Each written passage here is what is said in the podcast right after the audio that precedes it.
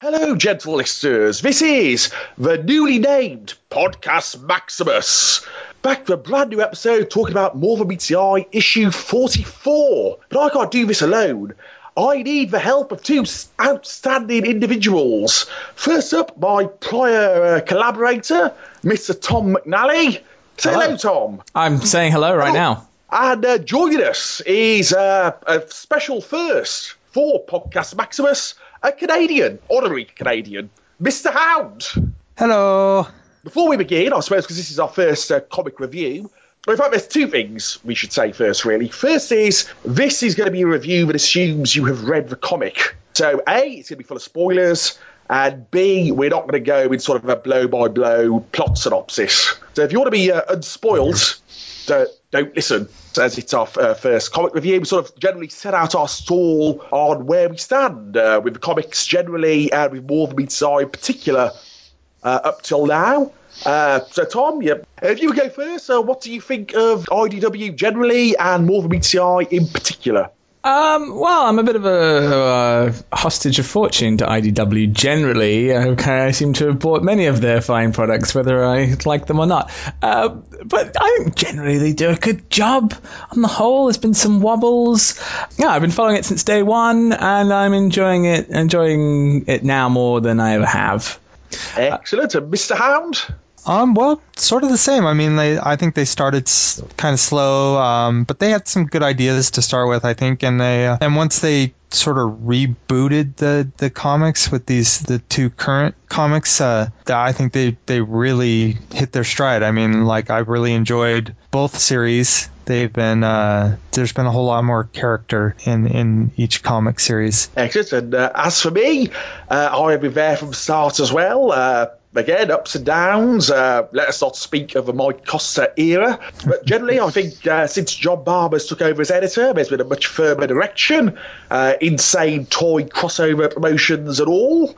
And uh, More Than Meets the Eye in particular is an outstanding book. I suppose uh, the last few issues of season two before the current one uh, seem to have divided fans a bit more than usual in terms of how much people have enjoyed them, uh, at least based on my experience of looking at the forums.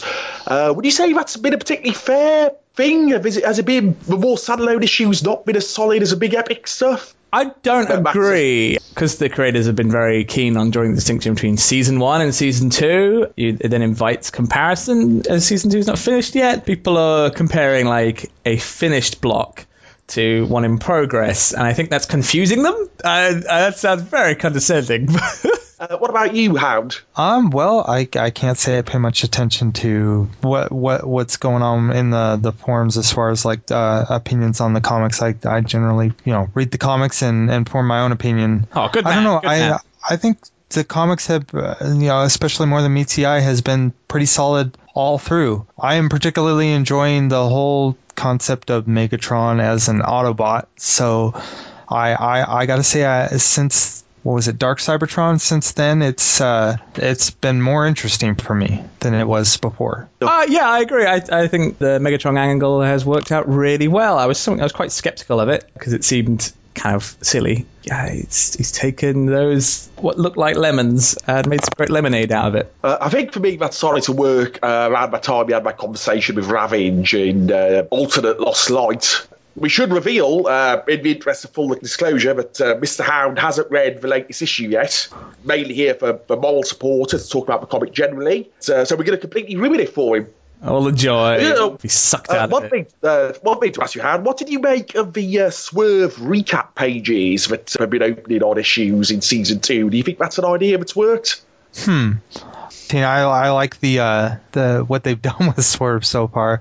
I think he's he's rather entertaining. So that wasn't a complete non sequitur because the new issue does open with a slightly odd one because obviously uh, the previous issue revealed that all those recap pages were happening in reality. With all that now resolved, it did feel a bit odd to me to be now opening up the next issue uh, with a new one, especially one that doesn't really tell you anything but you need to know to understand the rest of the issue. It's mainly about something that happened last issue and has no bearing on the rest of it. Does it work for you still, Tom, or? Uh, yeah, I, th- I, think I think it's important to look at those recap pages in the context of the missing two pages we, of story we're getting. As far as I can tell, no one gets paid for them. They don't feature into the page count. They don't require any new art. So I think they're a way of slapping in some detail which would take up panel space elsewhere. I, I quite like. I think they're, they're I think they're funny. So I yeah, I got no real beef with them. I, I, I think I know where you're going with this. You're going to talk about how sometimes Swerve knows things he can't possibly know, and sometimes he doesn't. I was always fond of that because I just assumed he, thanks to his ability to know he's in a comic, he just read the comic. Uh, but James Roberts told me no, that's that's not the case. It's it's uh, it's Grimgram's logic. It is. But anyway, into the issue itself. Surprising thing for me was that its uh, main guest star of this month is the Necrobot. I never really expected to see him paid off on. I thought that was just a sort of a one-off gag thing. Uh, was that just me who thought that, or did either of you two expect to ever see him again? Here's a character with, who can do some crazy stuff. We're going to keep in reserve for a time when we need it. So yeah, it was it was, it was an ace up the sleeve. Knew he was going to pop in somewhere. I think it's got a bit overlooked. Uh, we're talking about the issue uh, because of all the other stuff going on in it. Is Ultra Magnus, yeah, who I think has some absolutely outstanding bit in this issue. Starting with his banter with Megatron. Yeah. Uh, again, showing how they work better together than Rodimus, uh, Megatron, uh, Magnus do. Through to his conversation with Rewind, and uh, there's lots of nice little bits from Magnus in this issue. I think he's really on very fine form. Uh, would you agree, Tom? Yeah, I think uh, that line back in 13 about how Tyrest gave him everything he wanted, I think that's really elucidated here. Like, it wasn't what he wanted was to be a big space policeman. What he wanted was to get out of the shadow of his very exciting brother that's something which is in the subtext. It's good that uh, it shows a lot about where Magnus is that he's saying that now to somebody. Yes, mate, it's a very nice little detail uh, when we find out what uh, the alternate Ultra Magnus said to Rewind when they had that same conversation, and uh, it didn't go nearly as well. So that's a very firm example of his character development. Oh, yeah, I didn't quite pick up on that. Yeah, good point. And also, he has a uh, toy made for him by Ten sitting on his desk. Playing with Ten very deliberately when he's talking about how much he loves his brother and Circle of Lie missing list. Is Ten Dominus Ambus? Is that where we're going with this? I think everybody is Dominus Ambus. we want to be a final message. Everyone is Dominus Ambus. He subsumed uh, himself into the quantum whatever and became everybody. Sounds really interesting, actually, because I I kind of felt that Ultra Magnus had kind of fell by the wayside with Megatron having come on board and everything. That the focus had kind of wandered away from Ultra Magnus, whereas he used to get a whole lot more the straight man to other characters gags and stuff like that and he kind of stopped being that and so it's I don't know now I'm looking forward to uh to reading what's going on with him we all thought it might turn out to be a big thing but it turns out to be a relatively minor thing is the uh, identity of Agent 113 I, I like that it's just like it was this weird guy with hook hands or whatever Move along. Who may or may not be dead. yeah. uh, I think that's probably the way Dominus Ambus will go. I think Dominus Ambus will be Dominus Ambus because you know we've done Shockwave. It's, it's you can only really go to that well so many times. Um, well, I I can't say I had had any speculation about it at all. Really, I I was just kind of just waiting to see. That's very sensible of you. Uh, what, what I liked about it though is that revealing it right up front, completely fairly at the start of the issue, helps negate the fact that the rest of the issue is spent trying to find out what happened to Dominus Ambus, Hmm. making you think you do find out, when it goes, ah, no, you didn't really find out. You basically know exactly the same uh, at the end of the issue as you did at the start. If, if, it, if, it, if it didn't play fair that one of a sort of mystery was running through the series, that would probably be quite annoying. But no, it's giving you some information that's genuine and upfront, so we can uh, play a bit more with the Dominus Ambus thing. We, we solve quite a few mysteries here. Or maybe not mysteries, but you know we, we, we resolve a few things, and they're all done with images. it's really very clever. It's you know one of those comic only kind of things. Like we get we see Agent One One Three on a screen. There he is, a hook guy. Certainly not anybody else. Uh, we get this image of a mausoleum of the living. And of course we got the we got the screen which just comes up and it was just a stark kind of a bit of a callback to Dominus Ambus's head in the Functionist universe. That just that stark Oh, text good, good catch, actually. Yes, it's, saying uh, deactivated, and I read that that hit really hard. It was the, with the preamble, so so cold and it's so certain, and then of course at the end uh, we got the field. And it's I, I don't know if I'm reading this the right way, but it seems like that's going to affect him, seeing his actions take up space in that way. There were Bumblebee uh, seems to have murdered a lot of people as well. We've seen him murder quite a lot of people. He's a bastard, Bumblebee. We've, I'm we've glad seen him murder more people than we've seen Megatron. No, I suppose-. I, I didn't really pay attention to that, but I ah, yes, yes, you don't see what's on top of Bumblebee's uh, plinif, so you don't know if he's really dead or not. Yeah, that's a bit bradish, I think. I, I've, uh, I think this is particular. It's really well, good timing is maybe not the right word, but fortuitous timing uh, for the symbolism here. That we've just had in the UK a week of news where it seems a nation's, or at least the nation's press, opinion on a fairly important and emotional matter has been changed by a single image. Uh, I'm referring, of course, yes. to the Syrian refugees and a uh, a child washing up dead on the beach after being denied access uh, to the country. And the picture of him being cradled in a soldier's arms, and that seems to be a bit of a, you know, a Megatron field moment uh, to put it in these in these silly terms. But uh, I do imagine going back five years and saying one day you'd be talking about a Transformers comic eh, with references to contemporary news of dead children. That would not have seen. Were were you still reading Mike Costa Hound? Did you uh, survive that? Oh yeah, yeah, yeah. I've I've been with IDW from the beginning. I think the only stuff of uh, the only Transformers stuff I've missed of them is uh, the movie tie-in books. I kind of let those go. Right. I think they let them go So- too. So yeah. I'm a particular fan of the playlist that James Roberts puts up with these, and I think the song for this one from A Camp was really, really good. I've been uh, listening to that again and again. Uh, a song for the leftovers. Uh, it's got some great lyrics, and they really hit home.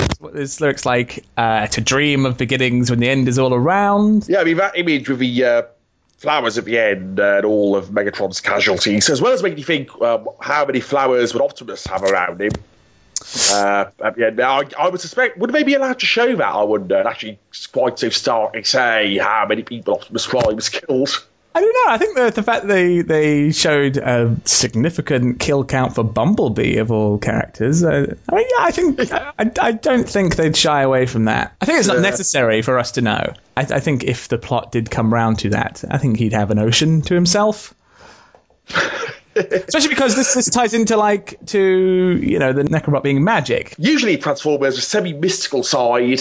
is what it is. in- It's either straight up mystical or it's uh, we don't really know. And it's uh, ah, what really happened, sort of thing. Uh, like in the annuals, for example, where uh, what did happen to that uh, Duobot? Was it? Uh, he was trapped in the engine, or Or I think it was all bit there and all that sort of stuff. Uh, going all the way back to Primus, of course, uh, and uh, Legacy of Unicron and all that. So that here, there's like, oh yeah, I'm, I'm just got a teleport and a list of all the Transformers. I can just go out, finding them wherever they are. It's easy. And of course, the gag is technology basically is magic. So it's well, standing that's the thing. Like magic. we've accepted it. Quantum." Every component of of his shtick we have accepted in other contexts. There's nothing new Oh, yeah. there. If we could accept that the Lost Lights teleporting around and we had a, a wacky quantum duplicate adventure, we've swallowed that. We swallowed the fact that these guys live forever. We swallowed the fact that uh, they can run on very little juice, really. And we swallowed the fact that uh, sparks can you can track sparks because we've seen that with the with Tyrest's big magic thing. So Oh, of course, yes. it, it's it's there's Cybertron doesn't seem to have any sort of functioning scientific community. Uh, it's it's it's lone geniuses. There's like ancient texts, and there's these occasional cranks. So it kind of you know what we've seen. It makes sense that they're just like someone would know how to use all this stuff they have better than others, and it's really neat that it's this artist.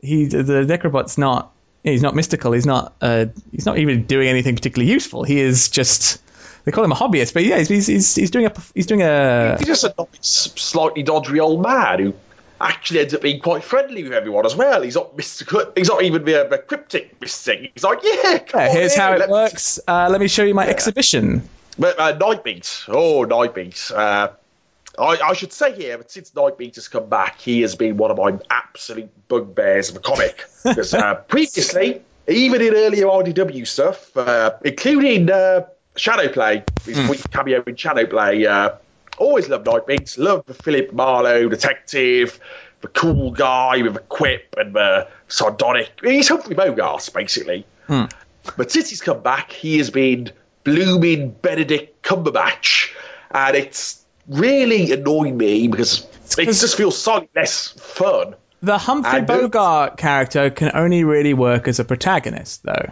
because we need to have access to his thoughts and we need to uh, know his opinions about everything going on. No, the, Sherlock Holmes character really only works as a protagonist, though, doesn't he? Uh, well, no, not the Benedict Cumberbatch uh, know-it-all, slightly sociopathic version. You know, he is the the office debunker. He can kind of he's sort of he filled the the niche that Ratchet had. Uh, except Ratchet was still there most of the time, though, so he could have Yeah. filled that niche himself. True. But uh, I did not really felt like me at all. Uh, I mean, to be fair, he did come back from the dead in a zombie universe, so he'd been affected would make sense, which I'll come to in a second. Uh, but nobody ever seemed to notice he was any different. Uh, nobody ever said, "What happened to that guy who could go for a drink with Quark and have a nice, fun conversation with him?" But this issue, uh, for me, wonderfully sorted all of that out by having him say, "I got messed up by being in a dead universe zombie world for two years." My life is a bit of a mess as a result. So that was uh, hopefully now he's had that cathartic moment of talking to the Necrobot and uh, sorting his stuff out. And not and, and wagging his finger at the Necrobot. That was Yes, something only Nightbeat would get his trench coat and his hat out and uh, solve some fun crime. Nautica as the uh, the lady, what uh, woman, what did him wrong that uh, every Humphrey Bogart character needs. She's she's too nice. She's not much. of- She's not enough of a boozer for that to happen. I, I don't have really any leftover affinity from for uh, for him like from like G1 or anything like that. I just you know he's a detective and it was yeah, there was some interesting aspects going on with him and then and Chrome Dome there for a little while. So I what I would hope for him now is uh, he finally, after all these years, gets a proper detective case. They solves and they don't take the piss of him at the end of it. No, I don't think he's ever actually solved a proper case, has he? He, he solved, he solved the Arc One thing pretty well. He found it. yeah, he had his head, brain taken out, man. Yeah, well, you know, any cost. There's always there's always a personal cost to the detective in these things. Uh, yeah, he needs a little like a two issue arc to himself. I think. T- team up with Siren again. Siren again. He's still on the lost light, isn't he? He could even Hosehead, wherever Hosehead is, we can have a whole gang back together. What I really like uh, about Nightbeat's whole thing is that he's set up a get out jail free card for someone because he's told Censor, you know, you must at some point use your magic teleportation powers to show up and save somebody's life, and it'll probably be Megatron or something. Oh, there you go. Yes. yeah, oh, yeah, in fact, even though it seems very much like a standalone issue, relatively, uh, in terms of plot, if not character development, I suspect there's a lot of very subtle seeding of details here that will turn out to be more important than you think later on. Well, yeah, we're, Uh, we're activating the Dominus Ambus plotline. I mean, yeah, we all knew that he, of course, he's he's he's he's going to be important and that he's still out there. But now rewinding Chr- Chrome Dome, they've like they've committed to it. Uh, they were all they were quite wishy washy on it. Like they were very ha- uh, happy to go to the Festival of Lost Lights and talk about him and have him as this abstract thing. But now it's like, as best as we know, he's in he's in a situation that we can go and find out. So that's good. I mean, that's that's very functional.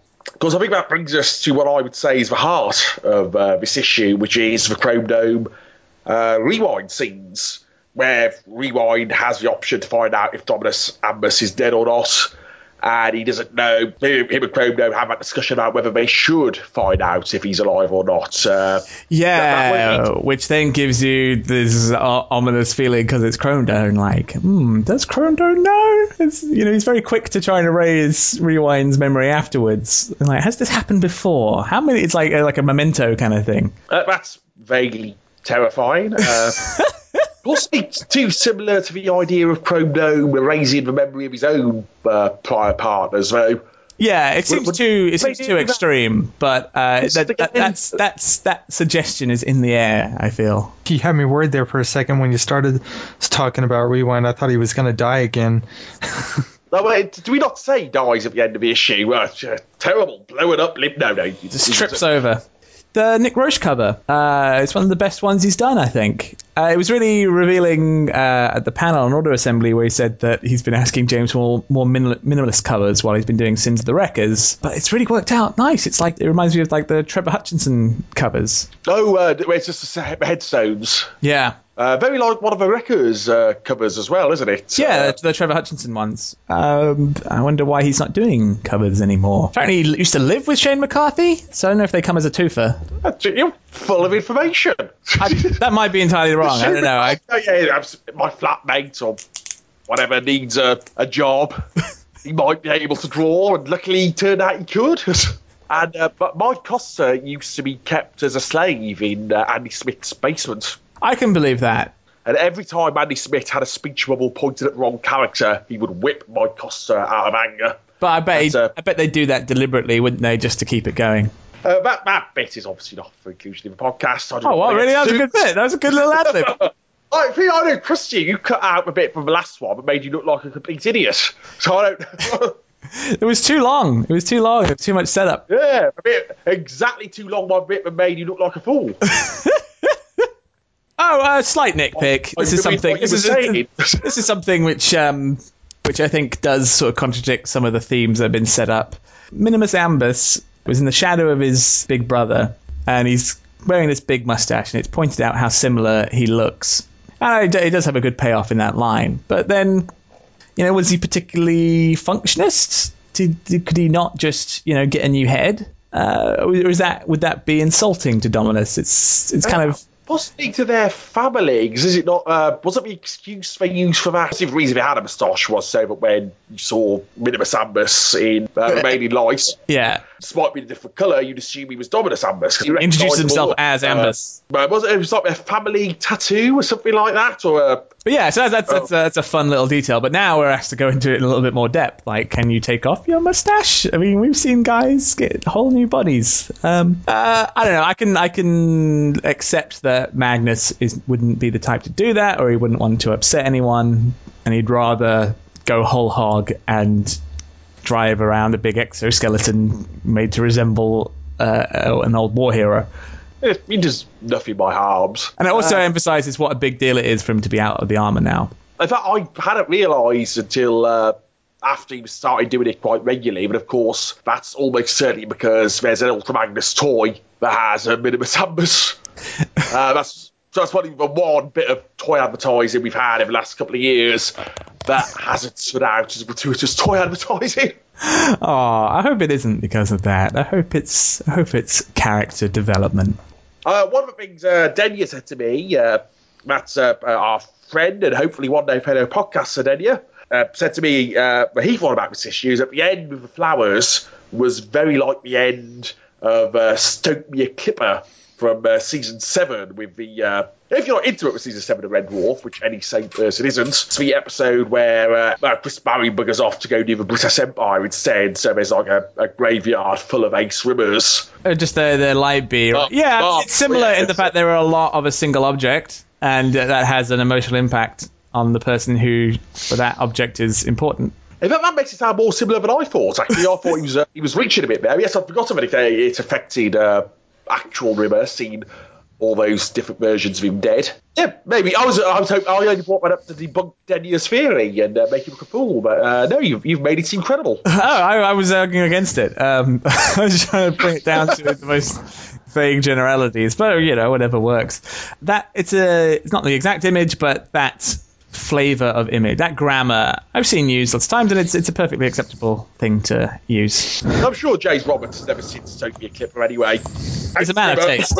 What do you think Ravage makes of the field? Uh, oh, that, well, we don't really know how genuine Megatron is yet, do we? Uh, it is uh, overall petitions. If it's assume for a second Megatron is faking it all as part of some elaborate plan, and the sort of issue does slightly hint about when he, re- when he reveals he's only going to the Necrobot's planet to piss him out and avoid uh, getting sentenced. And score some points You- on Rodimus. Yeah, do, do you think that uh, powers would have uh, affected him towards deciding yeah. more genuine in his Autobot ambitions, or Yeah, but on panel, he definitely looks aghast. Yeah, it might make him think that he is he is beyond redemption, and you know, just to hell with it all. Or you know, it might make him think that there's there's nothing he can conceivably do, and that he should stop trying to frame himself as the hero in any way, shape, or form.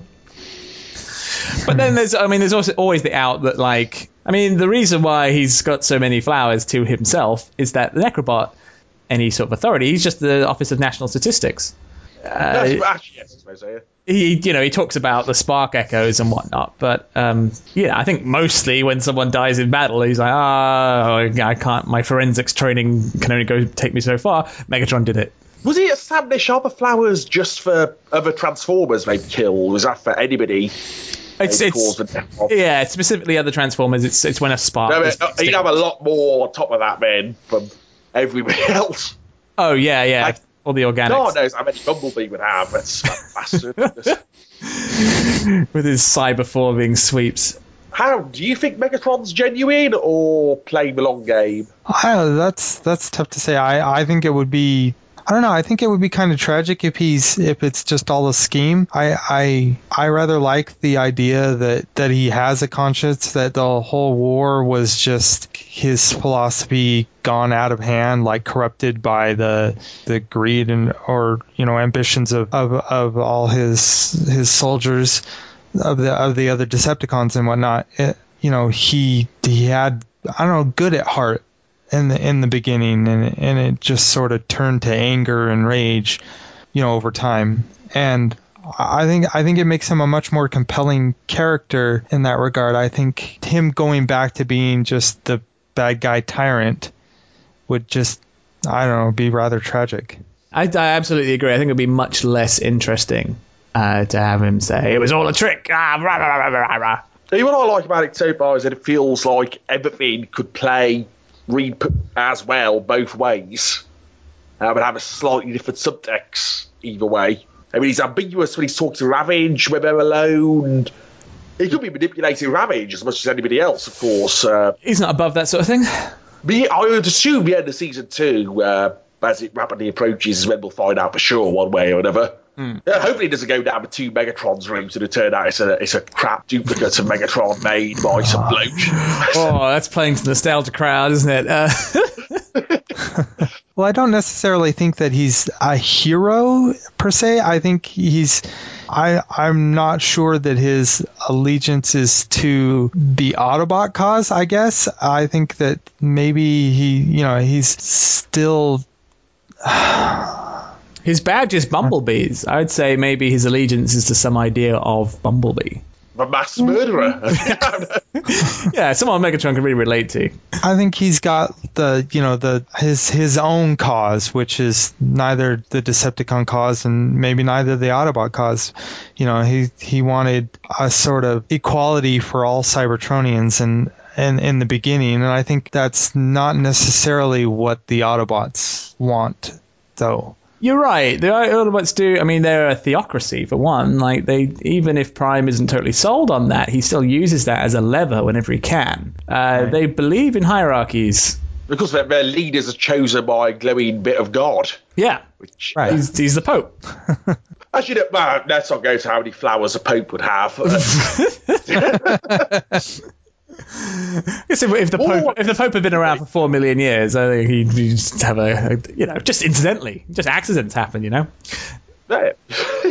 Oh, uh, we haven't talked about the art really much. We talked about Nick Roche's So, uh, cover. mainly because I'm not sure how to say this gentleman's name. Uh, does anybody have an idea about pronunciation? I'll, I'll take the plunge. Hayato Saka, Sakamoto. Sakamoto, I can do Sakamoto, yeah. Sakamoto. Uh, sorry, sorry, Tom, what do you think of Sakamoto's art? Uh, I dig it. It's you know it's a little bit more elastic and cartoony than, than what we used to. Milne is quite cartoony, but yeah, I think there's there's really nice uh, detail. He's a little bit better at backgrounds than Milne.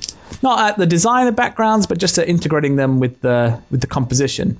Yeah, I like the little flourishes. Uh, I like how weird he makes Chrome Dome look. He look, makes Chrome Dome look actually quite sinister. He does he, he, he does a really good job with the Necrobot as well. He makes the Necrobot really look like a Floro design. Yeah, Those uh, faces floating in the Matrix kind of thing. I'm looking through it. It's it's it's actually really nice, really detailed. I I I like it. It's it's not a whole lot different from Milne's. It's it's it's not a you know like a huge departure, but it's a lot more detailed. There's a lot more little details and stuff, and it's just wow. His uh his DJD just looks really really good. It's not just that he's naturally a good fit for Mill. I think he's um he's putting a lot of effort into that, which is quite significant because I don't think we've really ever seen that in a Transformers comic, have we? We've never seen some an artist deliberately trying to be like another artist. ooh, well, uh, I think there was a lot of that in Dreamwave stuff. Oh yeah, yeah, of course. That was that was the the company's I whole mean, I deal. would, I, would say, I would say that uh, Alex Milne's current style, as it it started on More Than Meets the Eye with, was very much an attempt to uh, do the Nick Roche style art. Uh, it's, it's sort of lessened slightly as it's gone on, and he sort of made it a bit, a bit more his own. But certainly those early issues, I thought he was very much trying to uh, channel Nick Roche uh, very successfully as well. Um, well, I gotta say, I do, I do like Alex Milne's art and stuff. Um, More Than Meets the Eye has been beautiful in that regard. Most of the fill-in artists have been all right. I, I gotta say, I didn't much care for the Dark Cybertron. James Raiz. Yeah, I, I didn't care much for that either. It's, I, I don't know. I like the, the cleaner, more cartoon look of the, the art that, uh, that you get from like Alex Milne and stuff. But, uh, yeah, I, I definitely gotta say, I, re- I prefer Alex Milne overall. Milne über alles. Uh, so, uh, to wrap up then, gentlemen, overall thoughts on the issue? Uh, Tom? Uh, one of the best. Uh, I think uh, succeeded in pretty much every way. A question for you, Mr. Hound. Do does this issue sound exciting and interesting to you the way we've talked about it? Are you now chomping at the bit to uh, get on and read it? I am actually, and I, I, I sadly just realized I don't actually have this issue to read it because I we just moved and I there's no longer a place for me to buy comics. Uh, and for me, yes, I uh, very much enjoyed it as well. I thought it was one of the. Uh, I mean, I, I've liked uh, stories, most of the issues we've had since uh, Elegant Chaos. Uh, I thought Elegant Chaos was a peak for the series so far, but I've certainly had no particular issues with the small stories you've had since. But of those, I thought uh, this was com- comfortably the best. Last month's. Uh, Completely insane uh, sitcom issue, probably more inventive and uh, novel of the two, uh, in terms of Transformer comics anyway, in terms of doing fresh and interesting things with them. Uh, but this, I think, was sort of a, just a bit more solid in its uh, construction. Push my buttons in the right way with Nightbeat, uh, which won it a lot of points. Uh, if Nightbeat goes back to be like Benedict Cumberbatch, I will uh, deduct many points from this issue for building up my hopes. Uh, otherwise, yes, uh, a top-notch issue. I think um, so. The, the best thing it has going for it, and I mean this in a very sincere way, it doesn't feel cluttered at all. It's, it's very dense, a lot going on, but it doesn't trip over itself trying to tell you everything. And there's been a bit of that in the in the in the most recent issues. I think it, it stands out more because they're more comedic in tone, and comedy doesn't work well with clutter. The, the author's voice was perhaps a bit uh, stronger in the character speaking in the last uh, couple of issues. Uh, I suppose most notably the last issue when uh, one of us, I think it was, actually specifically said, no, this issue is not any sillier than any of the other issues. Yeah, it's a bit. I all the fans uh, could complain about it. I understand it's meant in jest, but it does come across as a little bit sour. Excellent. So that's a top notch, more than meets eye issue. Uh, thank you for listening, everybody. Uh, join us soon for the next Podcast Maximus. Incidentally, when you say the name Podcast Maximus, you have to say it like that every single time. That's actually a, a law that's uh, just been passed by the Queen in celebration of her becoming longest serving British monarch. So you all have to do that at home and have it well practiced by the next episode. Do give us your feedback in the uh, place where you've heard this. There is a uh, link to a thread at TF Archive where you can uh, tell us what you think, good and bad. Or you can tweet me at Inflatable Dalek. I hope you'll join us all for the next episode. Take care of yourselves and goodbye.